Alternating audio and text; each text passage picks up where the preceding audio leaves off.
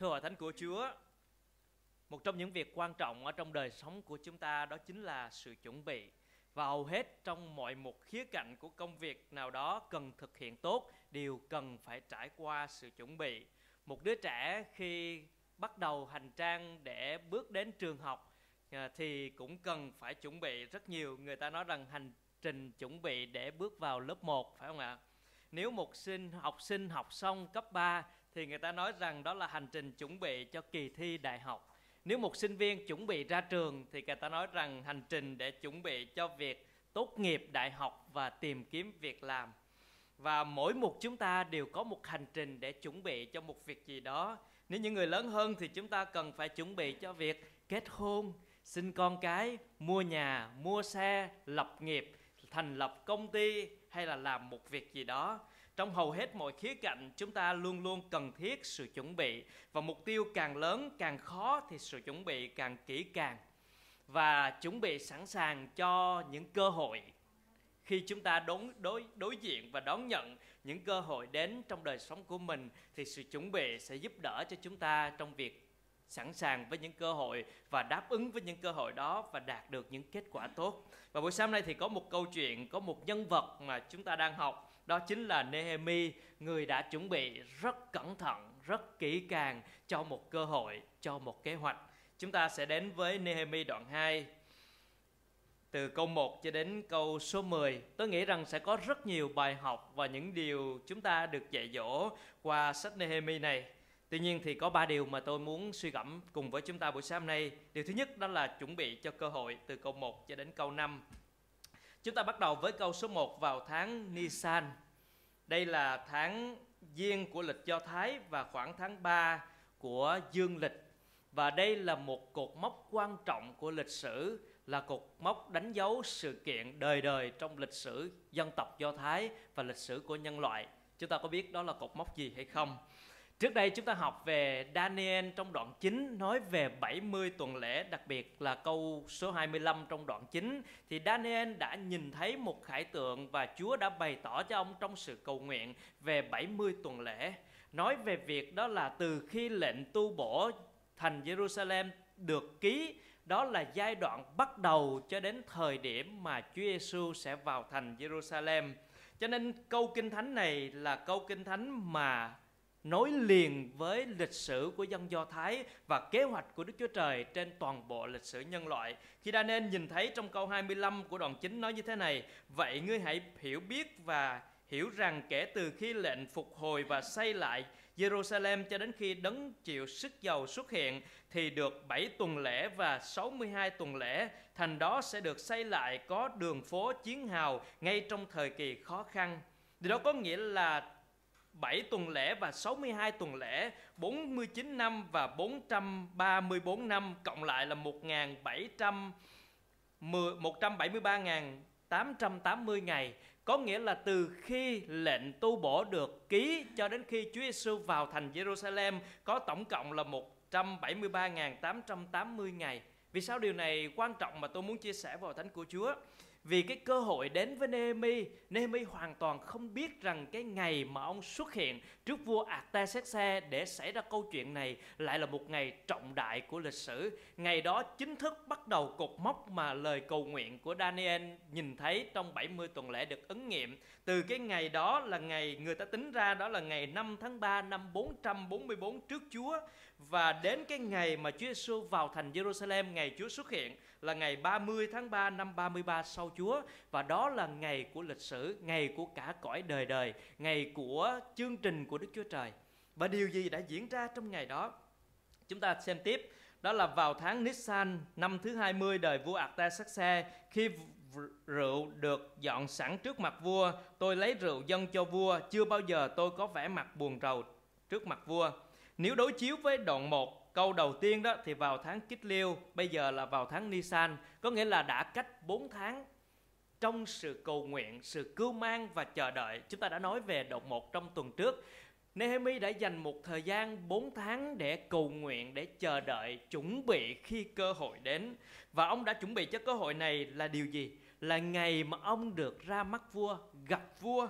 Và Nehemi đã gặp vua với một vẻ mặt buồn rầu.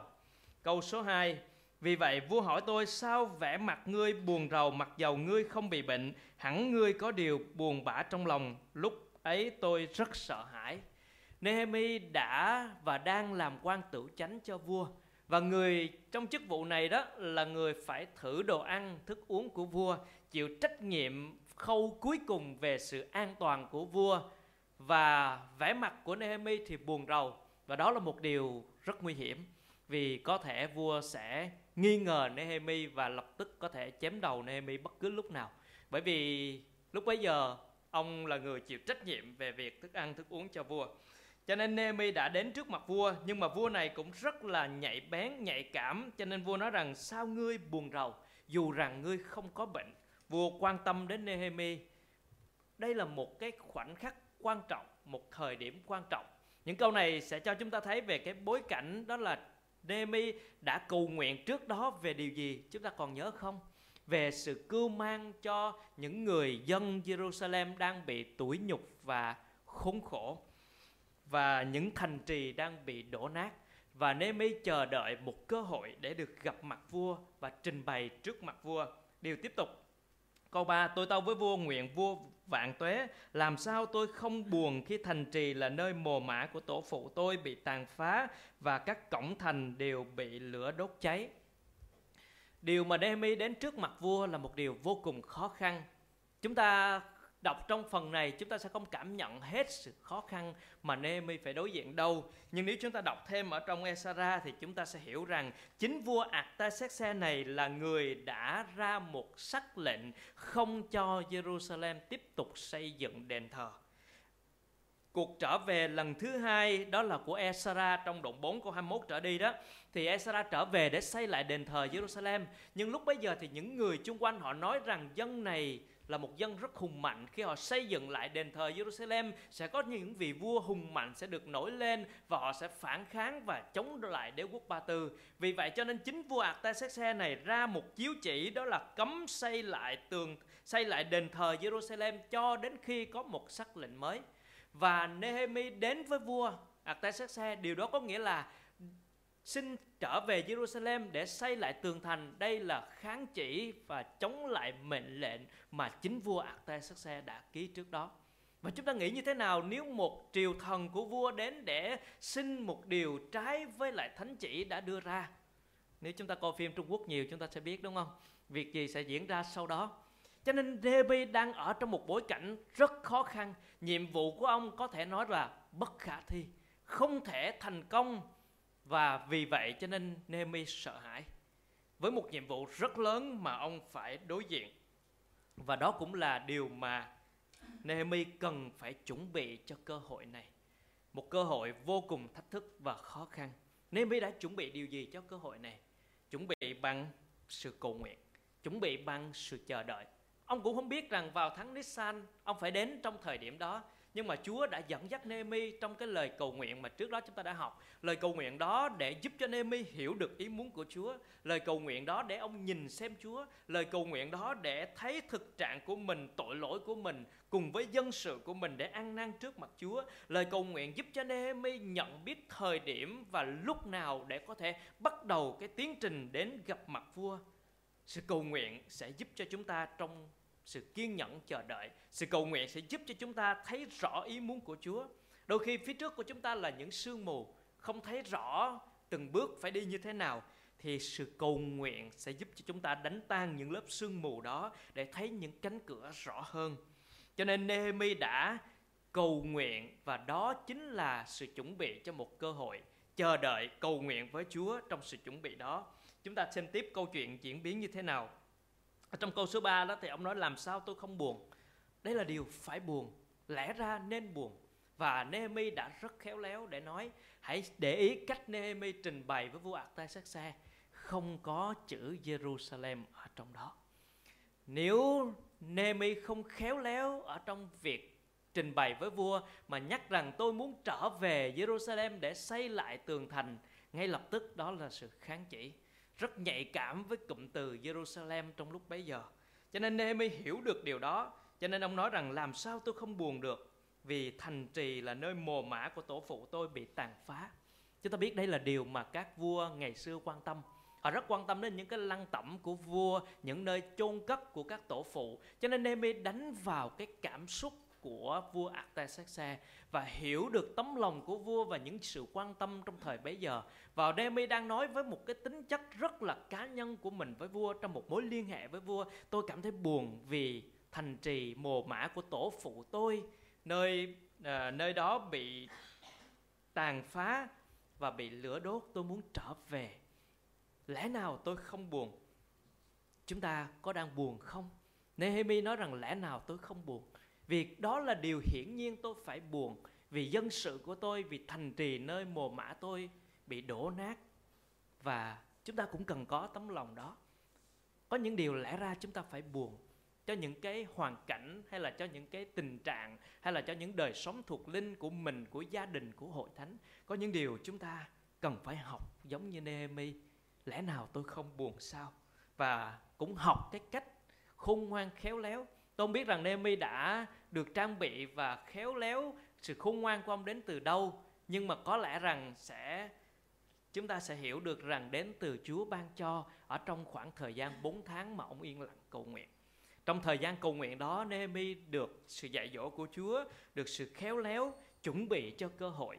Và điều đó rất quan trọng. Nehemi cần cầu nguyện để chuẩn bị cho cơ hội gặp vua và cách để trình bày cho vua.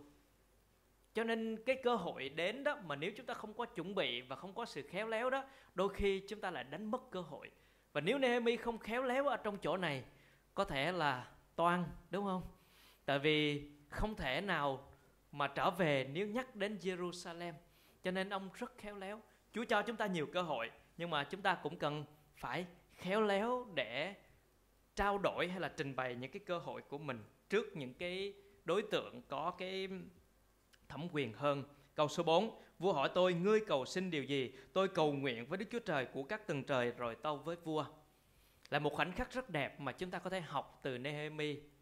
Nehemi có một lời cầu nguyện rất ngắn. Lẽ ra thì ông phải vội vàng nhanh chóng bởi vì vua đã thiện cảm trước câu 3 mà vua vua hỏi rằng vì sao buồn. Ông trả lời thì vua nói tiếp bây giờ ngươi muốn cầu xin điều gì? Vua đã bằng lòng đã hài lòng với với điều mà Nehemi đang quan tâm. Cho nên vua hỏi, cầu xin điều gì? Thì Nehemi không vội vàng để nói với vua ngay cái nguyện vọng của mình. Nhưng ông nhanh chóng để dành một cái khoảnh khắc ngắn và rất đẹp của kinh thánh ghi lại ở đây. Tôi cầu nguyện với Đức Chúa Trời của các tầng trời, rồi tao với vua.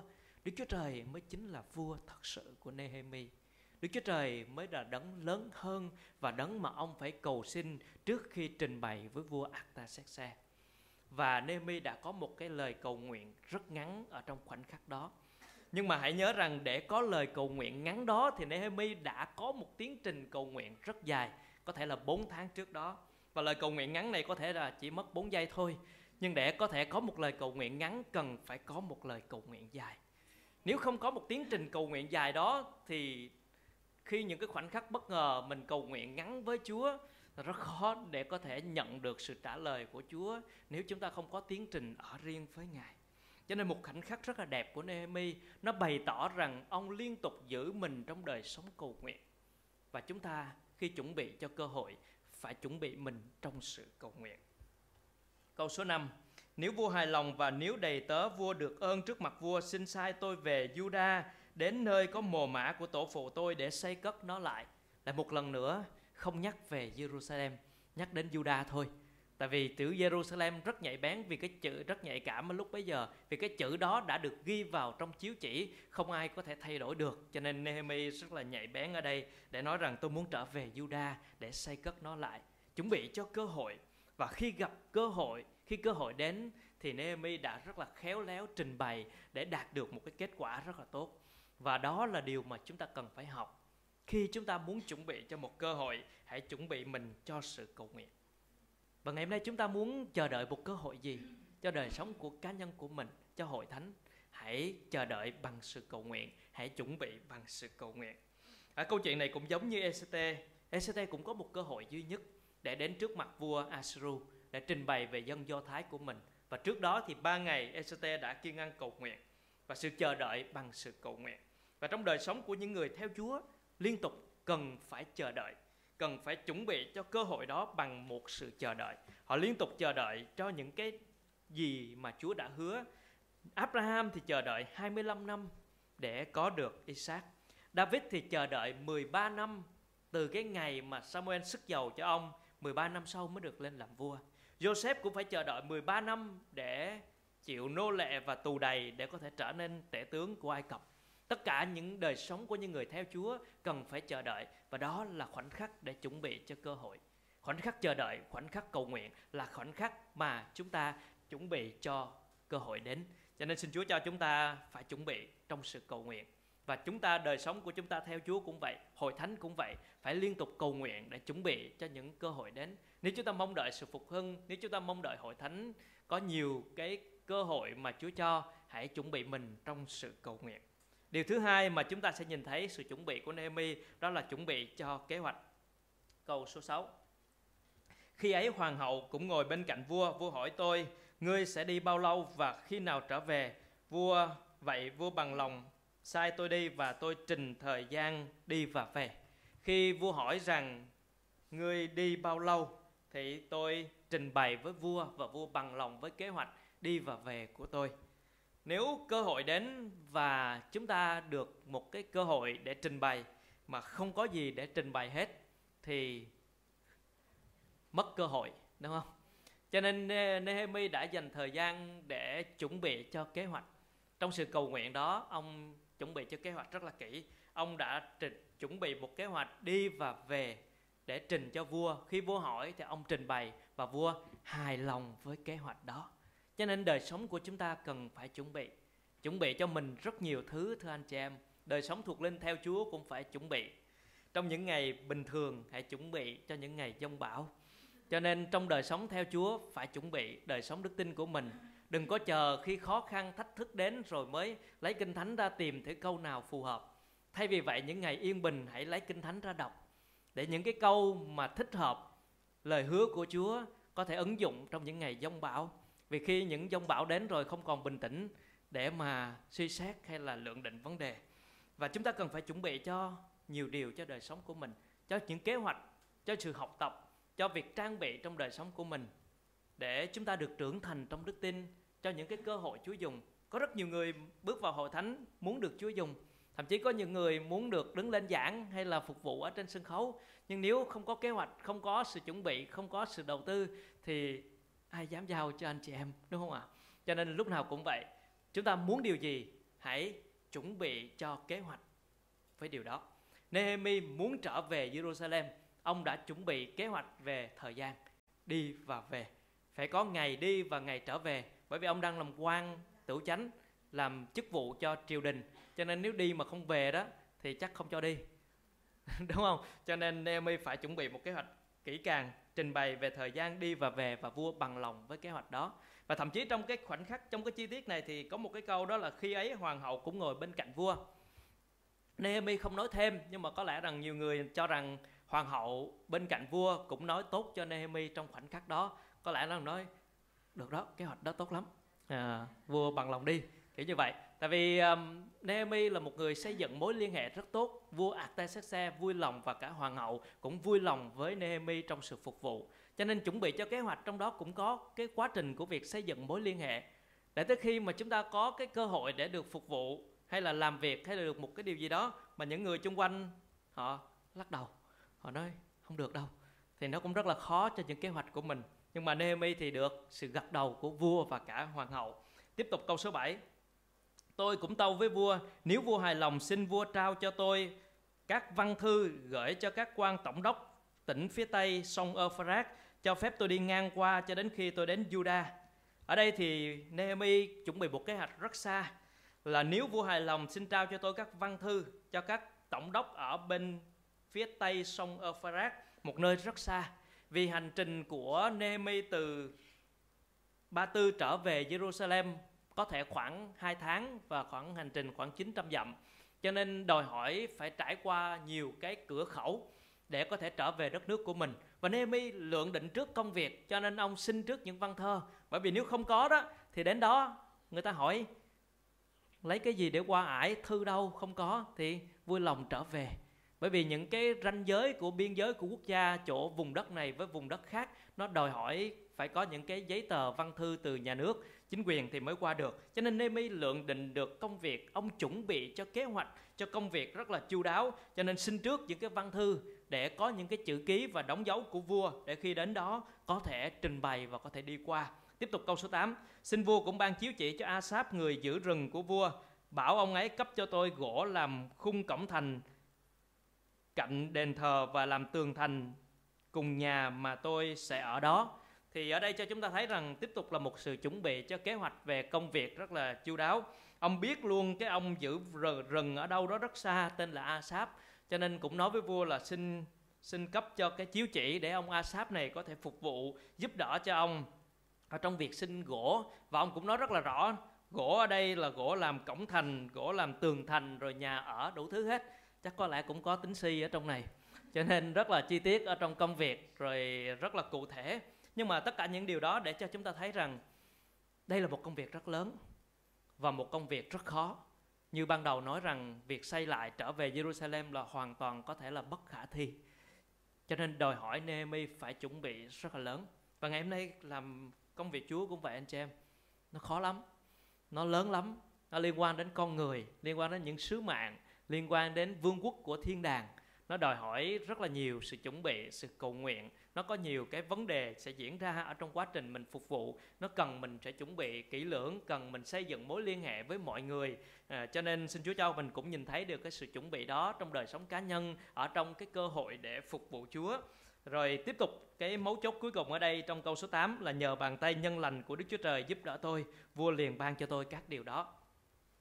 À, có cái sự chuẩn bị ở trong sự nhờ cậy Chúa nữa. Và đó là điều mà Nehemi nhìn thấy được dù trong tất cả những cái sự chuẩn bị thì yếu tố quyết định vẫn là yếu tố của đức tin yếu tố của thuộc linh yếu tố của à, của thiên liêng của sự giúp đỡ từ nơi Chúa. Cho nên phần của chúng ta chúng ta nhìn thấy ở đây đó là học theo Nehemi để chuẩn bị cho chính mình cho đời sống của sự trưởng thành thuộc linh chuẩn bị cho những cơ hội để phục vụ Chúa chuẩn bị cho những công tác những người đang phục vụ Chúa thì có những sứ mạng công tác mà Chúa giao cho. Chúng ta cần phải chuẩn bị cho những điều đó còn nếu nó nhỏ hơn trong gia đình của mình thì cũng cần phải chuẩn bị, trang bị cho mình trong cách mà mình lập gia đình, xây dựng gia đình, hôn nhân, vợ chồng. Rồi nếu những người cô chú thì có thể chuẩn bị cho mình cách mà mình làm sao để đối xử với con cháu của mình, nuôi dạy con cái của mình trong hộ trong Chúa để nó lớn lên ở trong đức tin. Rất nhiều việc mà chúng ta đều có thể cần phải chuẩn bị và phải có kế hoạch thật là chu đáo, thật là tốt. Và đó là phần của chúng ta. Phần còn lại chúng ta sẽ nhìn thấy bàn tay nhân lành của Chúa giúp đỡ mình và chúng ta sẽ đi nhanh qua phần cuối cùng ở đây đó là chuẩn bị cho sự chống đối. Câu số 9 và câu số 10 à, vậy tôi đến với các tổng đốc bên kia sông và trao cho họ những văn thư của vua. Vua cũng sai những quan chức và kỵ binh với tôi đi với tôi. Khi sang Ba người Horon và Tobia là triều thần người Ammon. Hay điều đó thì lấy làm bất bình vì có người đến để tìm cách giúp cho dân Israel được hưng thịnh. À, phần sau chúng ta sẽ học tuần sau chúng ta sẽ nói nhiều về sự chống đối diễn ra nhưng mà phần này chúng ta sẽ nói rằng bắt đầu của sự chống đối. Cho nên khi phục vụ Chúa, cũng cần phải chuẩn bị cho sự chống đối. Nehemi học về Chúa chuẩn bị cho công việc để trở về, nhưng mà cũng phải bắt đầu với sự chuẩn bị cho sự chống đối. Vì sẽ có những người chống đối chúng ta, có những người không hài lòng với chúng ta, có những người tìm mọi cách để tấn công chúng ta vì đó là những thế lực của sự tối tâm cho nên chúng ta hầu về Chúa cũng cần phải chuẩn bị cho sự chống đối từ đoạn 1 cho đến đoạn 2 câu số 8 là tất cả những diễn biến diễn ra tại đất nước Ba Tư. Câu số 9, số 10 là trên đường trở về Juda. Bắt đầu từ câu số 11 là đã trở về và đến Juda rồi. Cho nên khi trên đường trở về thì Nehemi đã bắt đầu để chuẩn bị cho sự chống đối. À, lúc bấy giờ thì vua sai ông đi và có rất nhiều lính và những kỵ binh đi theo vì ông là một quan chức của triều đình. À, cho nên có nhiều người hộ tống. Tuy vậy thì Sanballat và Tobia những người này thì có cũng có phần gốc gác là người Israel à, nhưng mà lại chống đối vì họ không muốn dân của dân Do Thái được hưng thịnh. Cho nên khi chúng ta hầu việc Chúa muốn vương quốc của Đức Chúa Trời được mở ra muốn cho dân sự của Chúa được hưng thịnh hay là được phát triển, hội thánh của Chúa được phát triển thì hãy nghĩ rằng sẽ có những người chống đối và có những người không muốn không thích điều đó. Cho nên phải chuẩn bị cho sự chống đối, chuẩn bị bằng cách đó là biết trước rằng sẽ có những thách thức, biết trước rằng sẽ có những khó khăn. Ở đây có những người mới học về Chúa như nhân sự Thúy Yên đúng không? à, sẽ có những khó khăn phía trước à, tuy nhiên thì chúng ta phải chuẩn bị trong tinh thần đó và như câu 8 đã nói nhờ bàn tay nhân lành giúp đỡ tôi sẽ có bàn tay nhân lành của Chúa giúp đỡ mình nhưng mà chúng ta đó là chuẩn bị với cái tinh thần đó là sẵn sàng cho những cuộc chiến sẵn sàng cho những khó khăn sẵn sàng cho những thách thức phía trước và chúng ta đi với bàn tay nhân lành sự giúp đỡ của Chúa ở trên cuộc đời của mình à, và chúng ta cũng nhìn thấy một khía cạnh khác của Nehemi nữa để khích lệ chúng ta trong sự phục vụ Chúa hay là dấn thân để góp phần phát triển hội thánh của Chúa. Ở đây Nehemi không phải là người hầu việc Chúa trọn thời gian. Không giống như sách Timôthê mà chúng ta học lần trước, đó là Timôthê, Phaolô đều là những người học việc Chúa trọn thời gian cả. Nhưng mà Nehemi không phải là người học việc Chúa chuyên biệt vì ông là quan chức chính phủ, ông là một chính trị gia, người làm công tác xã hội bên ngoài nhưng đã để lòng dấn thân cho sự phục vụ Chúa. Điều này khích lệ cho chúng ta. Bởi vì đôi khi chúng ta giảng và nói về những người hầu việc Chúa, chúng ta nghĩ rằng đó là những người hầu việc Chúa chuyên biệt. Ở đây có một số anh chị em hầu việc Chúa trọn thời gian, nhưng mà sự hầu việc Chúa là điều mà Chúa mời gọi mỗi chúng ta.